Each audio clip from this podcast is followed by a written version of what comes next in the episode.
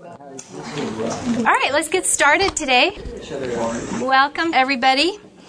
Today we're going to be studying about lesson three entitled The Fall into Sin. So let's just pray before we begin. Thank you, Lord, again, for the opportunity to study your word and to understand about the beginning of um, all these lies that we're told about you. We pray that we will understand it more fully, understand you more fully today. Come into our hearts and our minds today. In Jesus' name, amen. All right. So, the fall into sin. What do you think about that word, the fall into sin? What does that imply? Falling? Fall into sin. Accidental. Oops. Oh, yeah, maybe. Is it uh, what? Painful. Painful. So it's not going up, it's going down. What about the evolution theory? The evolution theory has us as human beings going up, right?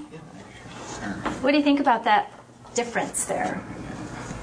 Yeah, we start from man and go to monkey the other way around. Mm-hmm. Okay, so we come out of darkness and myrrh and mud and become a single cell and then double cells and then eventually we become man in the theory of evolution.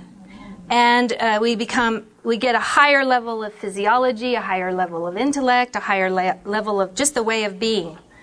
And then, uh, way back hundreds and thousands of years ago, we were cavemen and we just went on our instincts. And uh, now we're much more sophisticated in the way that we're thinking. But this theory of creation and how sin came into being is kind of the opposite. So now we're we were created in the image of who? God. And then we fell. Okay? I like that idea that it was accidental, but it wasn't really accidental, was it? It was all very well connived by someone who, in the presence of God, actually um, started to think in a selfish way. Isn't that amazing? Again, we talked about that last week, and that just amazes me that right there in the presence of God, he started to think selfishly, like he wanted to be like God. So, what theory to you makes more sense? Of course, I'm speaking to the choir. um, but do you know, can you yourself um, help somebody who really does believe in the theory of evolution? Can you help them understand that we were cre- created in the image of God? Is that a, a difficult way to do it? I mean, is it hard? Is it hard to convince someone? I think it is, don't you? Yes. If they believe in the theory of evolution, if they believe that's where we came from, it's very difficult. If they don't believe in the Bible and the Bible premises, it's very difficult. All right, um, let's move on. Open Saturday's lessons to paragraph two. If someone would read paragraph two. Though much is not revealed about the fall in Eden, we have enough biblical information to understand that something happened that damaged not only human nature, but even the planet itself. The result of that fall is not encouraging. In fact, it would be all but hopeless were it not for the promise of the atonement in our behalf through Christ. Yet, we still need to see what has happened to us, because only when we see ourselves as we really are will the glory of the cross reach us in its saving beauty and power. Okay, very good paragraph, but we have this little liturgy here the promise of the atonement.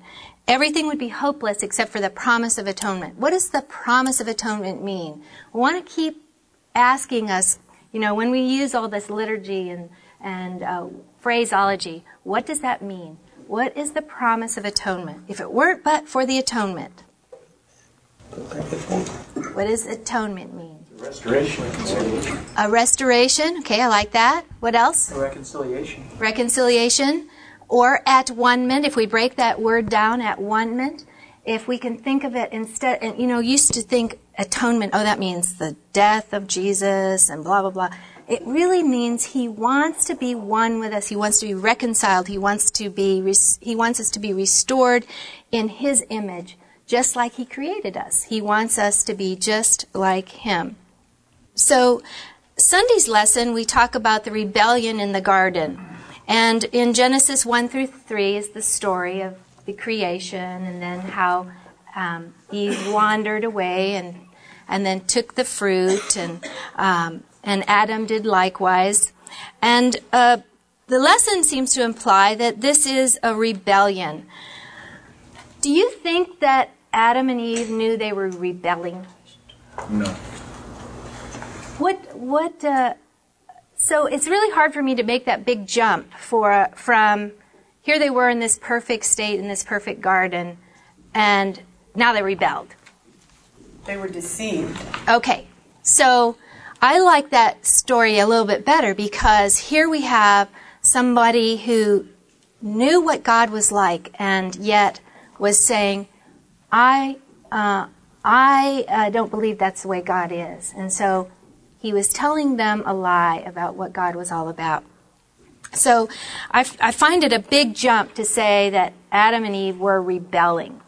And yet, um, in Desire of Ages, she talks about that in heaven itself, this law, I'm just going to quote here, uh, Desire of Ages, page 22. In heaven itself, this law, she had talked about the law of giving, the law of beneficence, was broken. Sin originated in self seeking. Lucifer, the covering cherub, desired to be first in heaven.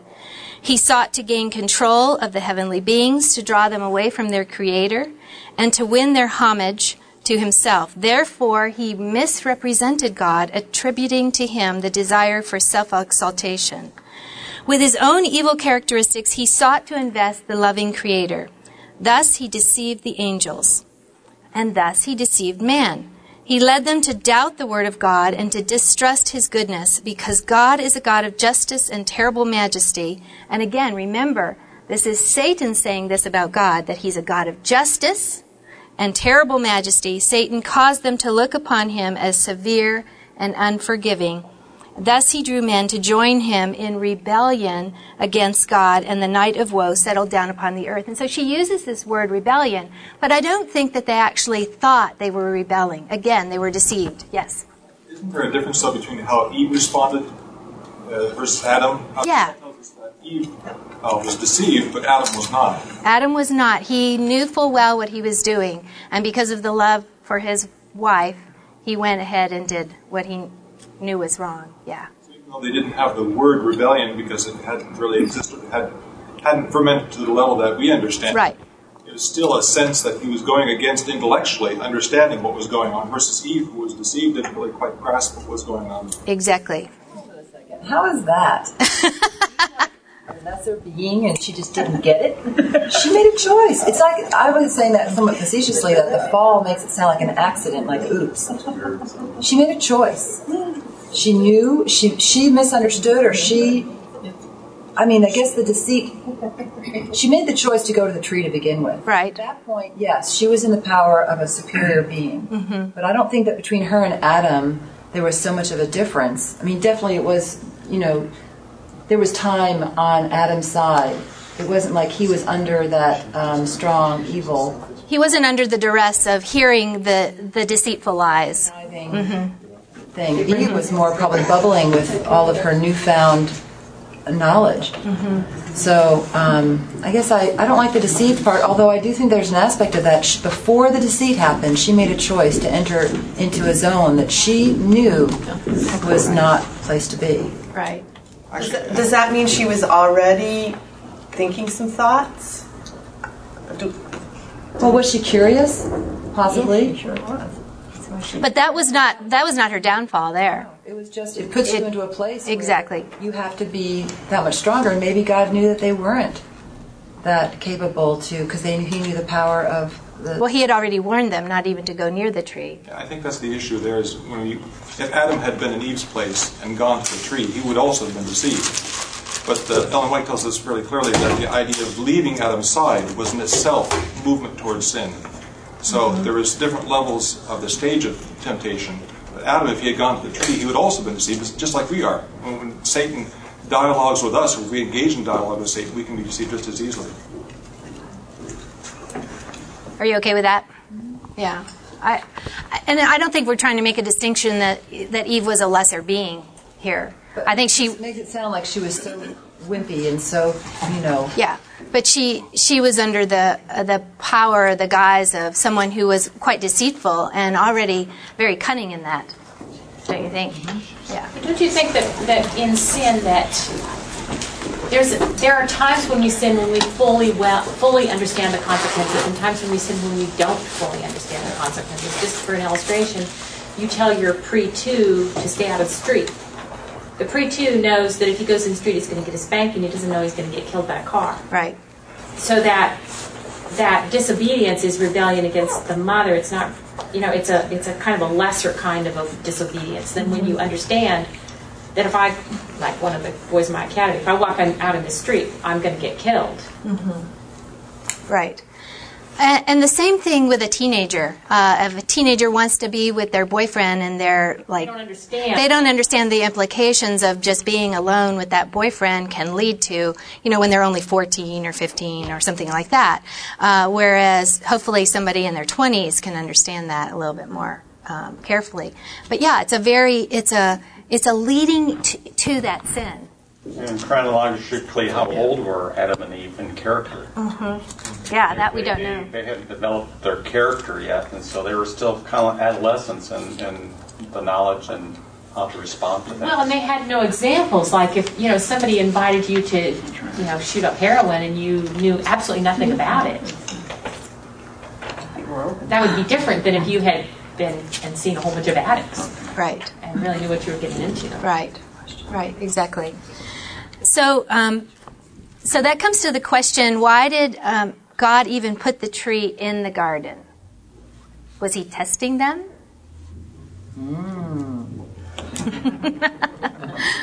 So they could build that character. That was one one avenue to, to do that. Plus, Satan had some right to be present there. Okay, expand on that a little bit more. That Well- Satan had the right. Well, I don't know that I can give all the answers, but that's my, that's my understanding is that after the war in heaven, some of the implications of that gave him some opportunity to be on this planet. Mm-hmm. Yes. I wonder too if God had excluded the tree of the knowledge of good and evil.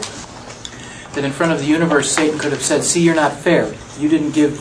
You you withheld something. You you hid that from them. You protected them."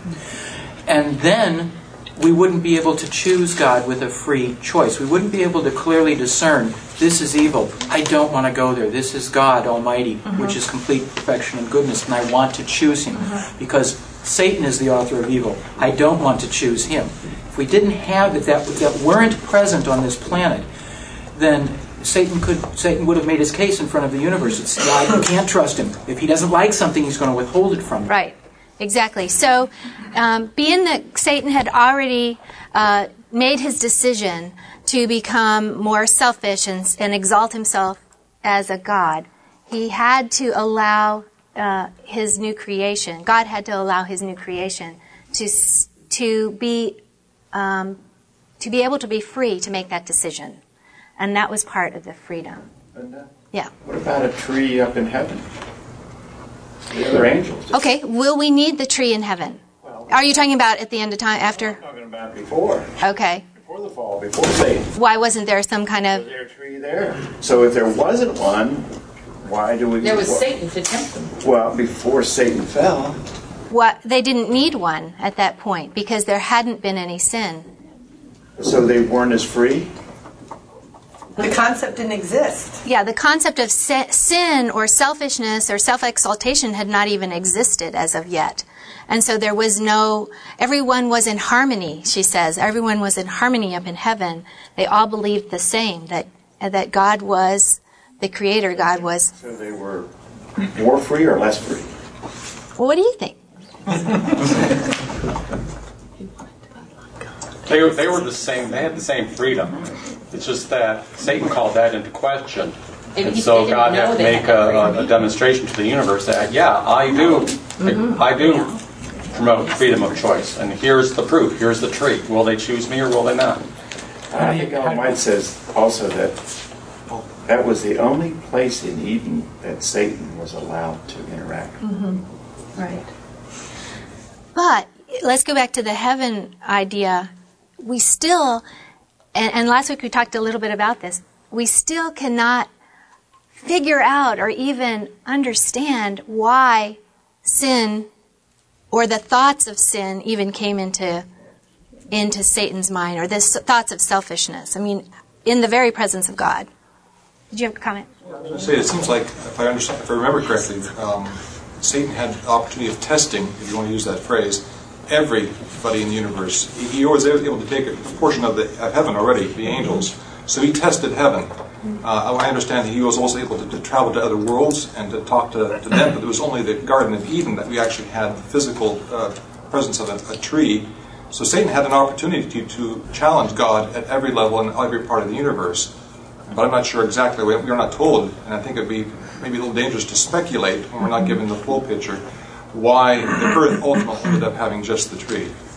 Well, um, again, now I, I'd have to look this up, but it under, it's my understanding that he was confined to this universe, the one that was just newly created, because that's what was so important to him that he wasn't part of the planning of that.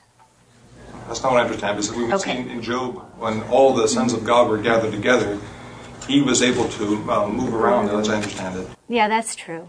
And there's a place somewhere, oh dear, about trees in other worlds. Miss Ellen White. Yeah, but I don't know where.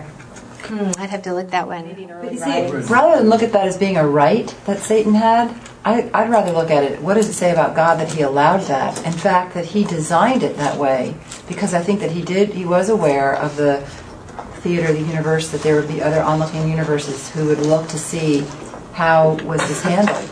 So I don't know that I actually think about it as being a right that um, Satan had, but more a granted him. Maybe it was more our right. We had the right to choose. Let's talk a little bit about how um, God gives us that choice. Um, the choice was Adam and Eve's, and they preferred to believe the liar and disbelieve God. Uh, so again, the fall wasn't as simple as just eating a piece of fruit. Um, and that often tends to be what we get out of this story is that they just ate this fruit, and that's the problem. But it was rather that they believed the lie, and therefore, what was broken? The trust to God was broken. And so then that relationship became more self centered rather than God centered, and love was destroyed when we separated from Him. Um, this is where fear was born. And so when God said to them after they had eaten the fruit and they had uh, mistrusted Him, then they said, uh, then the story says in Genesis 3, God says, Where are you, Adam? Where are you? And what did they do? They hid.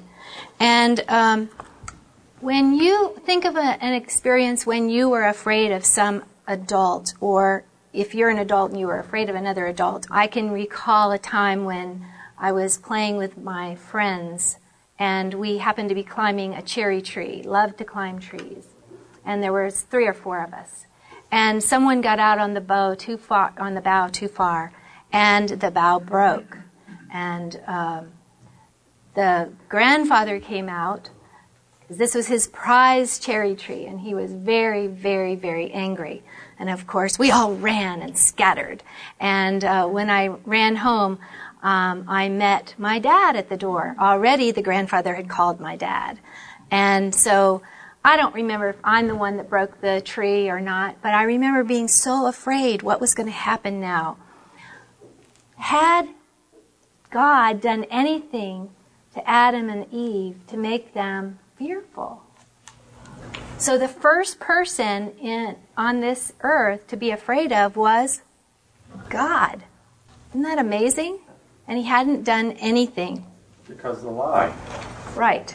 Satan said, you know, if you don't do this, then God will get you or something. Right. So even though he hadn't done anything, he had been lied about. And so therefore, um, they had already started to mistrust him. And then started to fear him. So, um, what do you think that did to the heart of God? Don't you think that happens with people who are doing things that they know are wrong and then they feel that everybody's real critical of them? And maybe everybody's not real critical of them. I mean, Mm-hmm. I've, I've observed that. Well, it's the guilt. They have the fear and the guilt. Yeah. So they don't, they don't want to go to church or they don't want to go to visit their family or something because they feel that everybody's going to be so critical and really nobody is. Well, I can't say nobody. Well, that's the situation I'm thinking Probably of. not. Yeah. Right. We're only afraid of God if we don't really know Him or don't understand Him or don't know what His intentions are. Or, Like if you'd heard that story about the man who owned the tree, and you'd heard that he was a really nice man and that you know he gave you candy or he was Santa Claus or whatever, and you broke the bough, it might have been a possibility that you went and tapped on his door and looked at him and said, "I'm so sorry, but I broke your tree." Would have changed the whole thing. Um, but if you'd been, if you'd never met him and you taught, were taught that he was, you know, really angry and he has a shotgun and he hates kids, no wonder you're going to run. And so the fear is well placed. But the man is no different. He is whatever he is. He, he was whoever he was. Mm-hmm. Same thing with God. He is who he is. Mm-hmm. But they believed the lie. They believed that he was holding out on them, that Right. he had had something, a gift that he wanted only for himself. And so once you start thinking, well, if that's true, then maybe other things are possible, and maybe we do have reason to fear. Mm-hmm. Exactly. So, um, the fall of Adam was not over which fruit they ate, rather, it was the choice on whom they believed. Believing the devil, they consigned themselves to this perverted picture and suffered the inevitable consequences. They feared their father who had created them and ran to hide from this terrible God because now they believed the lie. Um, it's interesting then later, so God says, um, to claim that the devil is wrong was not enough for God. And, uh, you know, that idea when, when you went to um, school, elementary school, you always had something to show and to tell about. God is somebody who had to show, not necessarily just tell. So he can't just tell his creatures, look, I'm loving. I am, I am like, you know, I really am um, very forgiving and merciful and loving. He had to actually show what he was like. And in, and how did he do that? What was his showing? Creation. The creation, and then from there, what else? How did he show? He came to this earth as a baby, didn't he? And he showed us how to live. He showed us what it was like to live um, amongst sin. He sh- and then he took it to the very, very end by allowing his creatures to kill him. So it was not just, I'm going to tell you what I'm like, I'm going to show you what I'm like. Uh, in Monday's lesson, it talks about the slaves to sin. What happens when we sin? Somebody read Romans 6:16. Don't you know that when you offer yourselves to someone to obey him as slaves, you are slaves to the one whom you obey, whether you are slaves to sin, which leads to death, or to obedience, which leads to righteousness? Okay, so um, it's interesting that uh, in my version also it shares that you can be a slave to either one. What does that actually mean? How would you describe that slavery? If you were a slave to sin, how would you describe that slavery? Does it have to do with harmony and happiness? Or rather separation and shame and fear, misery and death? But if you are a slave to God and His principles, then you have intimacy, harmony, happiness, abundance, joyful life, all of those things all the time? Not necessarily. It doesn't mean that that's what He promises all the time because we're living in the sinful world, right? And then later on in uh, Monday's lesson, he gives us the verses Romans 3 19 through 18. And basically, that is the uh, situation of the human race that no one is righteous, no, not one. It explains that all in those uh, verses there. That all of us are sinful. When uh, the serpent decided to tell the lie, was he speaking some of it was truth? I think we have to see that some of it was true. He said, You're going to know all about evil and good. Was that true? Yes. Yeah, that part was true, but his real lie was the truth about God. You will not surely die. And indeed, they didn't. But for those who believe God punishes sin with this imposed penalty of you will die if you sin, the fact that Adam did not die immediately contradicts such a belief, don't you think? Does it? If you believe God punishes with this imposed penalty, if you sin, you will die, the fact that Adam and Eve did not die at that time, does that give you, does that contradict that belief? The fruit wasn't toxic, was it? Didn't make them fall dead, nor did God come and use his sword on them. Was the penalty intrinsic or extrinsic? Did they die right away, or was it an intrinsic kind of penalty? I think I've heard some translate that phrase as "dying ye shall die," something like that. So it's like a like a progressive kind of death. Okay. That you were going to start dying rather than an instant penalty of death. Mm-hmm. And but why is that progressive then? Think about that. Is that a why is that death progressive instead of instant? Like a sword doesn't come down and get you, and that doesn't just um, kill you right away. That fruit didn't kill you. If it had killed him instantly, there would have been fear in all the angels and stuff. It's like, oh, he says this is going to happen. Okay. And it would make everyone more fearful of God. I don't think it would have caused them to see his love. All right. So sin had to play itself out and to see what exactly was happening um, to that person when that sin was played out. And so immediately, instead of him being killed, then, or Adam and Eve being killed, then they watched, the angels up above were watching.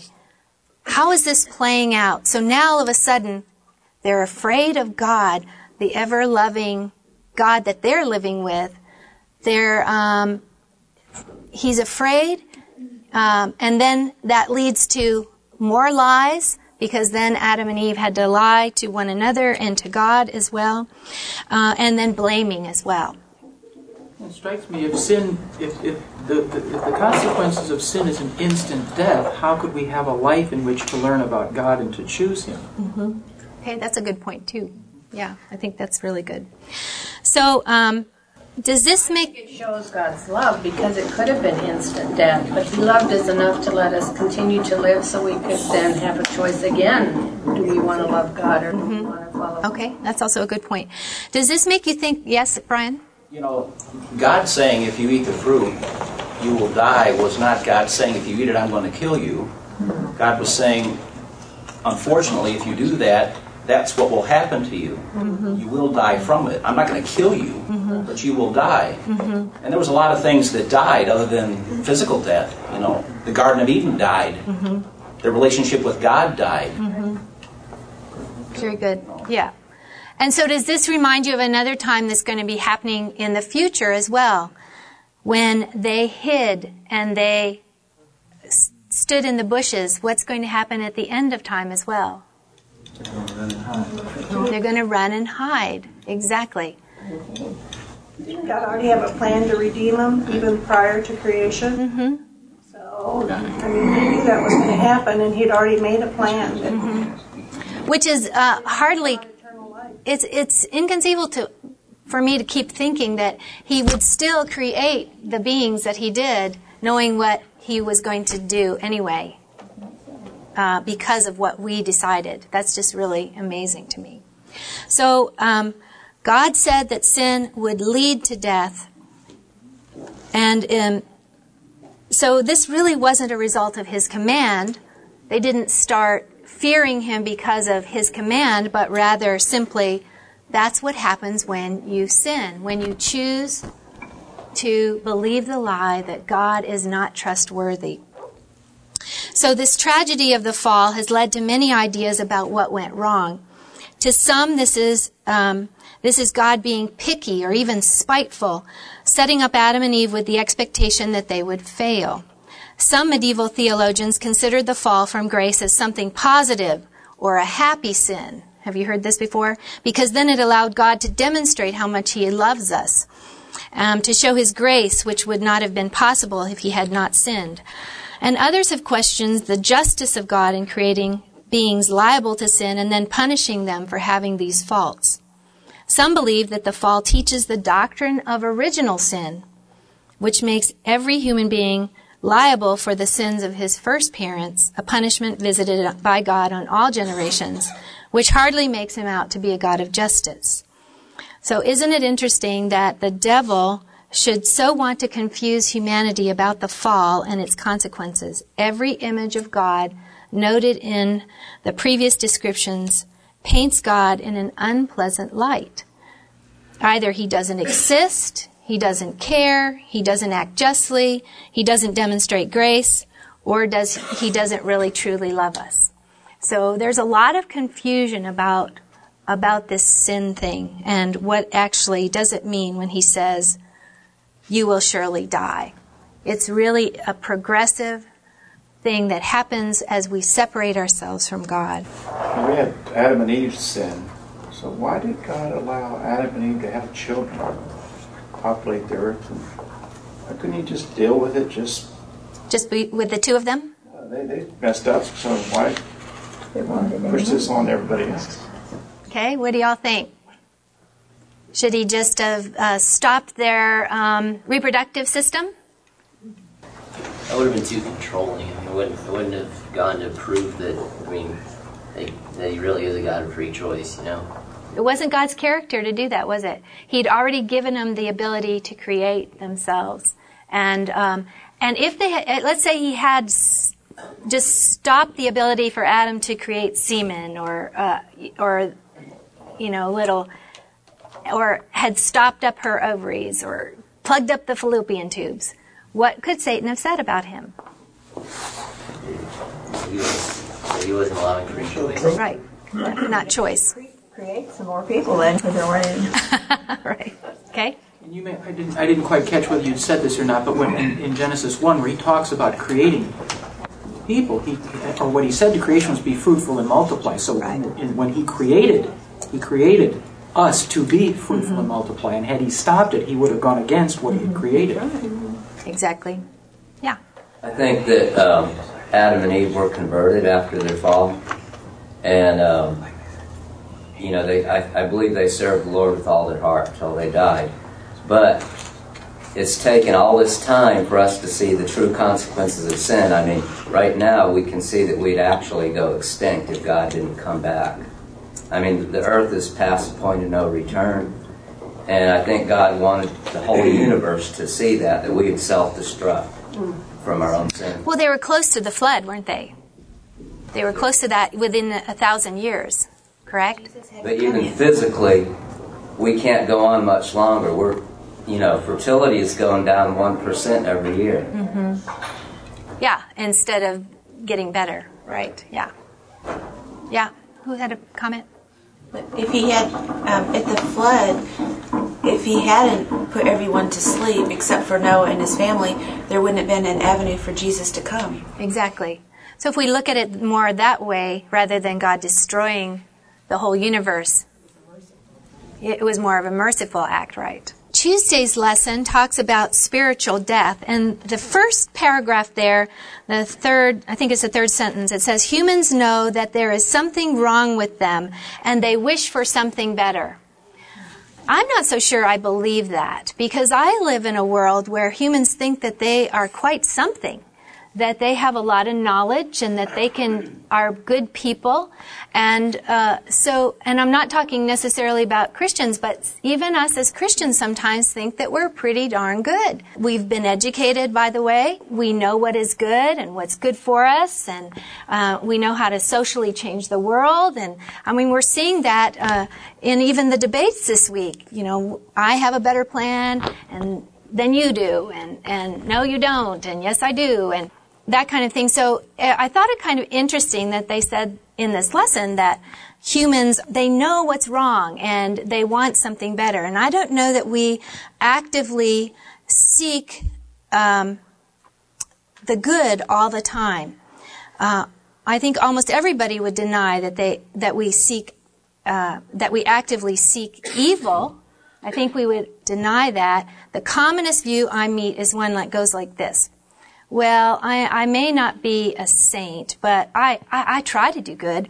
I, I'm, I'm not really that bad. I, I, I try to help people the best that I can. And of course, you have to look after yourself, but, but if I, if I can do something to benefit my fellow man, I, I, I will. That's all, that's all a Christian is anyway, don't you think? A good member of the community, a nice person? Don't we think that way sometimes? But the Bible says that we're all sinners. We've all sinned, fall short of the glory of God. For if we say we've not sinned, we deceive ourselves. That's in, in Romans. There is no one who does not sin. And again, we go back to that Romans 3. So, this is one of the devil's delusions, I think, is that we're okay. Uh, you remember that book back in the 70s, I think it was, I'm okay, you're okay we can make ourselves good. We inherently have something within us that makes ourselves good. It's the worst state to find ourselves in, to think that you're fine when you're not. And perhaps that's why God spends so much time in the Bible reminding us what we really are, that we're poor, that we're wicked, that we're sinful, that our hearts turn immediately towards evil. And maybe we're not out there killing people and stealing things, but we're breaking relationships. We're not trusting people. Um, even Paul called himself the chief of sinners. Um, trying to be the good old boy, trying to do things that were good. Um, so, what do you think about this idea? Am I far off base? I think that a lot of humans know that something is wrong, but they venue the trying to correct it and like maybe trying to be smarter, trying to work out more, trying to exalt themselves in a different way. They're not channeling it towards what in my life is God, but I think most humans know there is a void. I just think that maybe a lot of them don't know that it's a God void. Okay, I think I think that's uh, pretty clear. I think everybody's striving for more. They want something more. They don't know what that more is mm-hmm. fame or fortune or power or money or a bigger house or whatever it is, but they're never satisfied. we always want more. Right, exactly. But our more is self centered more. Mm-hmm. God's more is doing for other. Right. Always, always creating. And I think that's where we go wrong because it's like this uh, void that we're always looking for even Satan's problem. He wanted more. He wasn't satisfied with what he had. Mm-hmm. He wanted more. Mm-hmm. He wanted to be God. Mm-hmm. Very good. I don't know if this is far off base or not, but just something I wanted to point out is I don't know. A lot of times I think people are want to be quote good Christians for because I want to go to heaven or whatever. What happened to just being good for the sake of being good, or being good to others just for the sake of being good to others, not for yourself, not for your own personal. Right salvation or whatever, but I think that's a focus that's lost a lot of time. I don't know. Then instead of looking for the reward. Yeah, you're just you're just looking. Oh, I want to go to heaven, so I'm going to be nice to others. No, you need to be nice to others for the sake of being nice to others. Right. But in so doing, when we are looking towards the reward, then we are again being selfish. Right. Exactly. Mm-hmm. It's a, a roundabout way of go- getting there. Same thing. And, and, when we get to the point where we understand that there's nothing we can, none of those good deeds have anything to do with us earning that reward, mm-hmm. then we're free to just be part of God's kingdom and do those things because it, it makes us happier. It, it's the God's way is the best way. Mm-hmm. And then you'd get rid of that whole earning thing. And it's mm-hmm. just freedom. What if there wasn't a heaven? How would you live right now? Would you be a giving person or a selfish person? If there wasn't that reward in the end. It's a good way of um, asking yourself the question would you still, if you knew there wasn't anything except just uh, being good for the right reasons? I don't know. That's an interesting question. I'm not so sure. Sometimes I think we think of heaven as um, being able to play on the sea of glass and um, riding the camels and giraffes and so forth. But it's not that so much that we want, it's being in the presence of God. Being in a relationship with Him. Mm-hmm. And, and, if you can have that relationship now, even if you had to end it at, say, the cross or, mm-hmm. or at the grave. And I think the. Yeah, and I think the the closest thing we can get to that is um, when we fall in love with someone and we want to get married and we want to spend eternity with them. Um, it's sort of like that same feeling, I, uh, that desire to to be with someone all the time, and so you want to please them all the time. And then when we get caught up after the marriage and in, in all the tasks of daily living, we get away from that relationship oftentimes, and we forget why we loved in the first place. And so sometimes that's way, where we can come back to being Christians for, oh, well, I just have to stay married, or I just have to you know, someday I'll be able to have my 50th wedding anniversary. It's sort of like that reward. I'll just stay with them and so that I have that reward in the end. But really, it's that relationship we need to keep um, at all times. Tim talks about this too earlier, talking about we sh- our purpose should be vindicating God on this earth, not getting to heaven. Mm-hmm. So we're showing other people around us what God is really, really like and because it's his yeah his, it's his judgment in the end isn't it? It's what what's he all about? And that's what it all started with when we started our lesson an hour almost an hour ago is what was it um, about that sin thing? What was it that satan did in the very beginning? He started to mistrust god that he was actually the person that would bring all happiness. He wanted to be that person, so he wanted to exalt himself. And so again, it's that relationship, it's that trust in someone that is uh, all knowing and knows us better than anyone. All right, Thursday's lesson was kind of interesting. Let's move on to that because I want to make sure that we have time for that. And uh, I would have to disagree with just about everything that was said in Thursday's lesson. The first question was How did the Lord approach Adam and Eve after they had sinned? And what was the purpose of the questions he asked them? And basically, what the lesson author is saying is that um, he wanted to make sure that they they were guilty and that that they knew they had rebelled and and so forth. And I'm not so sure that was the idea. So again, if we're talking about um, God coming down and asking them questions. Why do you think God asked the question, Adam, where are you? I like to think of, of him asking not where are you at physically, but where where is your heart? Where are you at? Mm-hmm. You know, did, did, you learn something? Yeah, it wasn't necessarily um, asking him. Uh, had he ever had to come down and ask them before? Where are you? No, they had readily run to him or been right there waiting for him. And so now it was, where are you? And um, I found that kind of interesting that then he said here that the through a process of judgment in which questions were asked and answers given, God was leading them to recognize that they were indeed guilty and that their rebellion was unjustified. Then it goes on to ask about God's wrath and talk about God's wrath. So again, what is God's wrath? What is it that um, is he angry? Can we can we suppose that it is like human wrath, where we get angry at somebody, and therefore we want to just about, you know, I can remember my teenager having his own car, and he was supposed to be home at midnight, and of course he didn't come home at midnight, and he knew what the implications were when he didn't come home at midnight, and I, I can remember thinking at one o'clock, where is he? This was before he had a cell phone and I could call him, you know, or something like that. And he's, and I was getting more and more afraid when it was in the middle of the night and it was dark. And what do you think I was thinking? He was being wrapped around a telephone pole. He was being accosted by somebody. And I was thinking all these kinds of things. So I was afraid. But as soon as he came in in one piece in the door at 101, what happened to the fear? It became anger, right? Is that the way God is with us? I, I wouldn't. I wouldn't go so far. I mean, we're talking about does God have emotions? Sure, He created us with emotions. So yeah, He does get angry. But why does He get angry? Okay. It's because uh, we've done something that has broken His heart, and it, like you as a parent were saying, uh, you become fearful of their well-being. And I think God experienced all that even more so.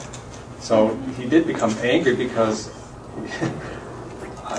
you know, how do you how do you understand God? You know, it's one of those things. I mean, he does have emotion, but how does he express those emotions? It's not the same type of anger that that we uh, experience. It's not. It's not a God against you for that. You did wrong, so now Right. you have to be punished for what you did Right. wrong. Right. So immediately, in my situation anyway, he was grounded. Okay, my son was grounded. Okay, you can't go out for the next two weeks. Is God that way? Does he punish us and then he gives us arbitrary rules? But did you stop loving him when you were angry? No, of course not. The reason I was angry. Rules because you wanted to protect him from the consequences of what could happen if he was out late because of the drunk drivers and so forth. Mm-hmm. Mm-hmm. So it was more of a, I love you so much, therefore I'm going. Set some limits because otherwise you'll kill yourself. Mm-hmm. Right. And, and God did that to us. He changed the earth to produce thorns. Mm-hmm. Okay, He told us that our life would be hard and, and full of toil. Right. not as a punishment, but as a way to develop us, to keep us remembering where we were at. Right. Exactly. But they're not all arbitrary laws either. No, no. Um, are any of them arbitrary? No. Are his rules arbitrary at all? Yes. I think um, one of the best um, ways for me to understand how God feels is um, when your mate leaves you to run off with a, a hooker or a playboy. Um, the anger you have is, is a righteous anger because you love them. You, the relationship is broken. It's, it's a healthy kind of anger. And your goal is to, if you really love them, you want them to be redeemed. You want the relationship to be restored. And that's God's goal with us. But often in that scenario that you uh, gave us a picture of, uh, we then start to save ourselves by doing things that might uh, hurt the other person because now they've hurt us. Whereas God's anger is very much like the story of Hosea. You remember how Hosea married someone that was unfaithful already, but God said to do that. And then and then she ran off again and God said, "Bring her back, bring her back." It's amazing the kind of love that Hosea shared with her, isn't it? Uh, it's not what we usually think of when someone leaves their spouse, is it?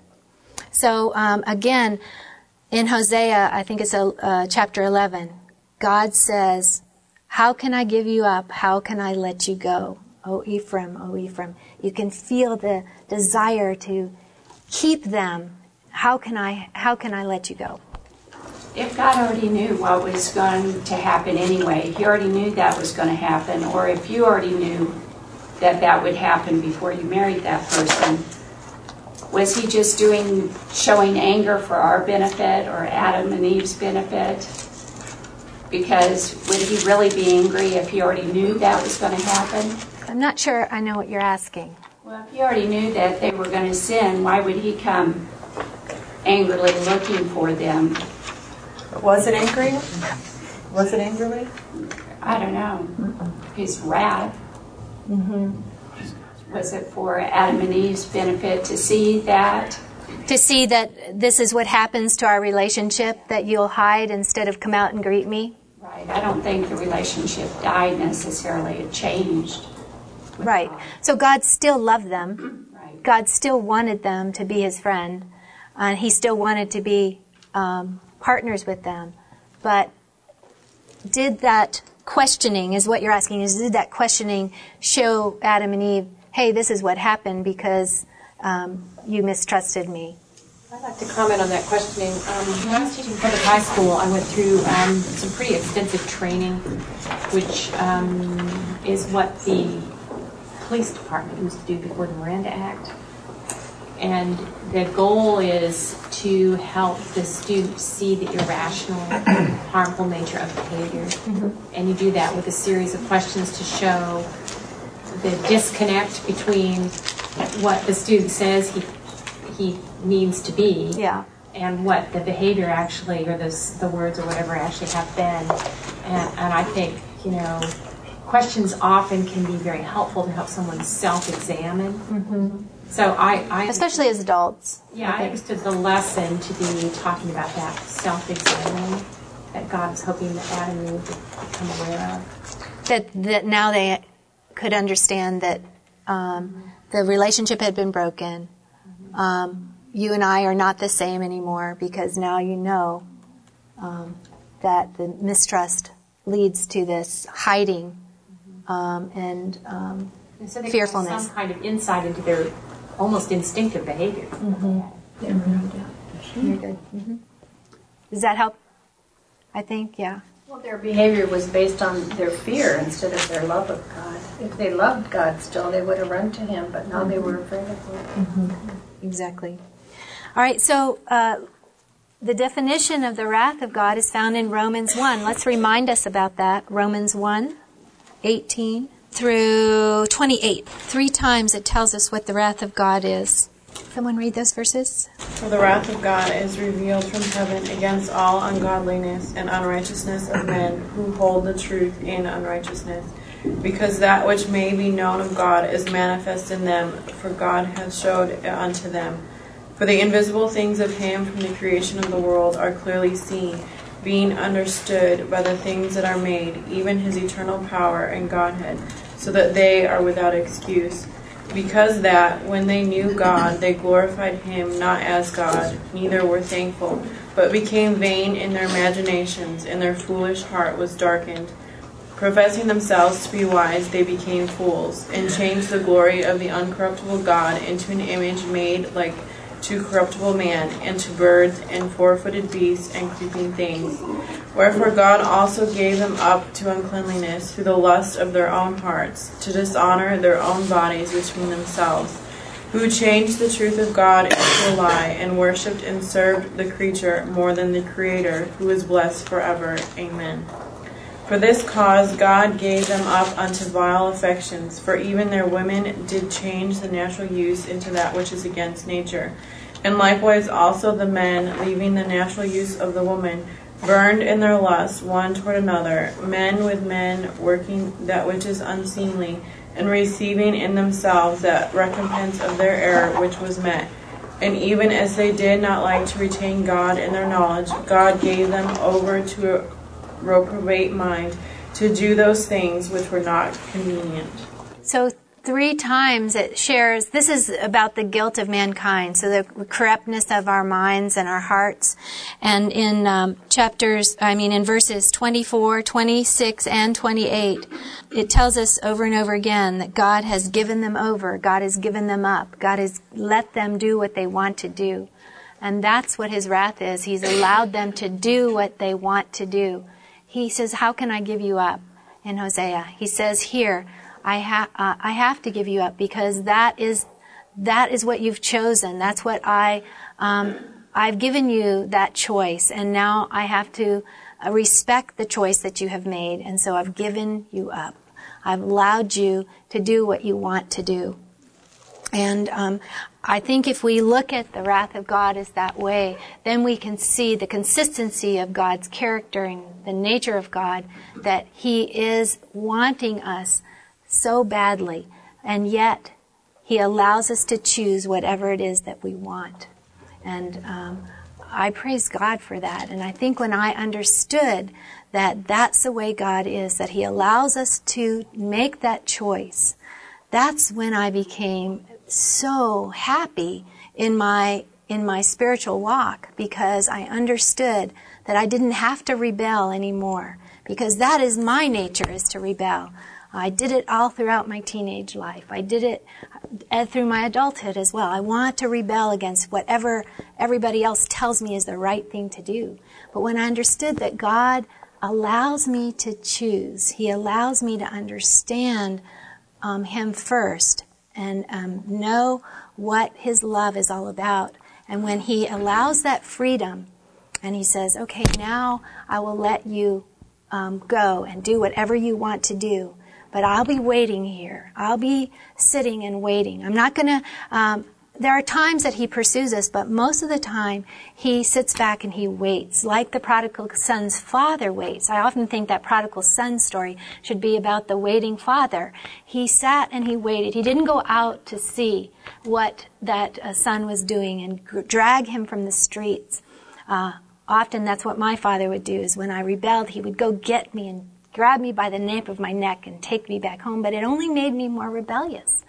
When God is a waiting God, a, a waiting Father, someone who allows us to do what we want us to do, and when, when we get to the very bottom of the uh, barrel and we're eating the pig's food and we realize that God's way is really the better way, then we come home and He waits for us and throws His gown around us and He says, I'll give you the ring so that you can do now whatever you want to do.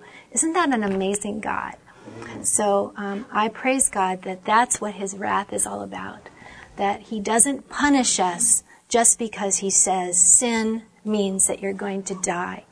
That's not what it's about. Sin is not something, but rather it is that broken relationship, that broken trust.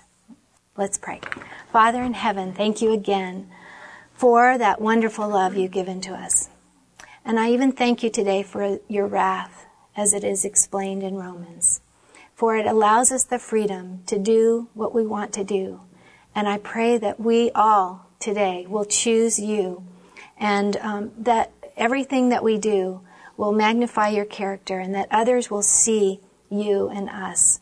Because then you will be vindicated. Then you will be shown that you are all good and all knowing.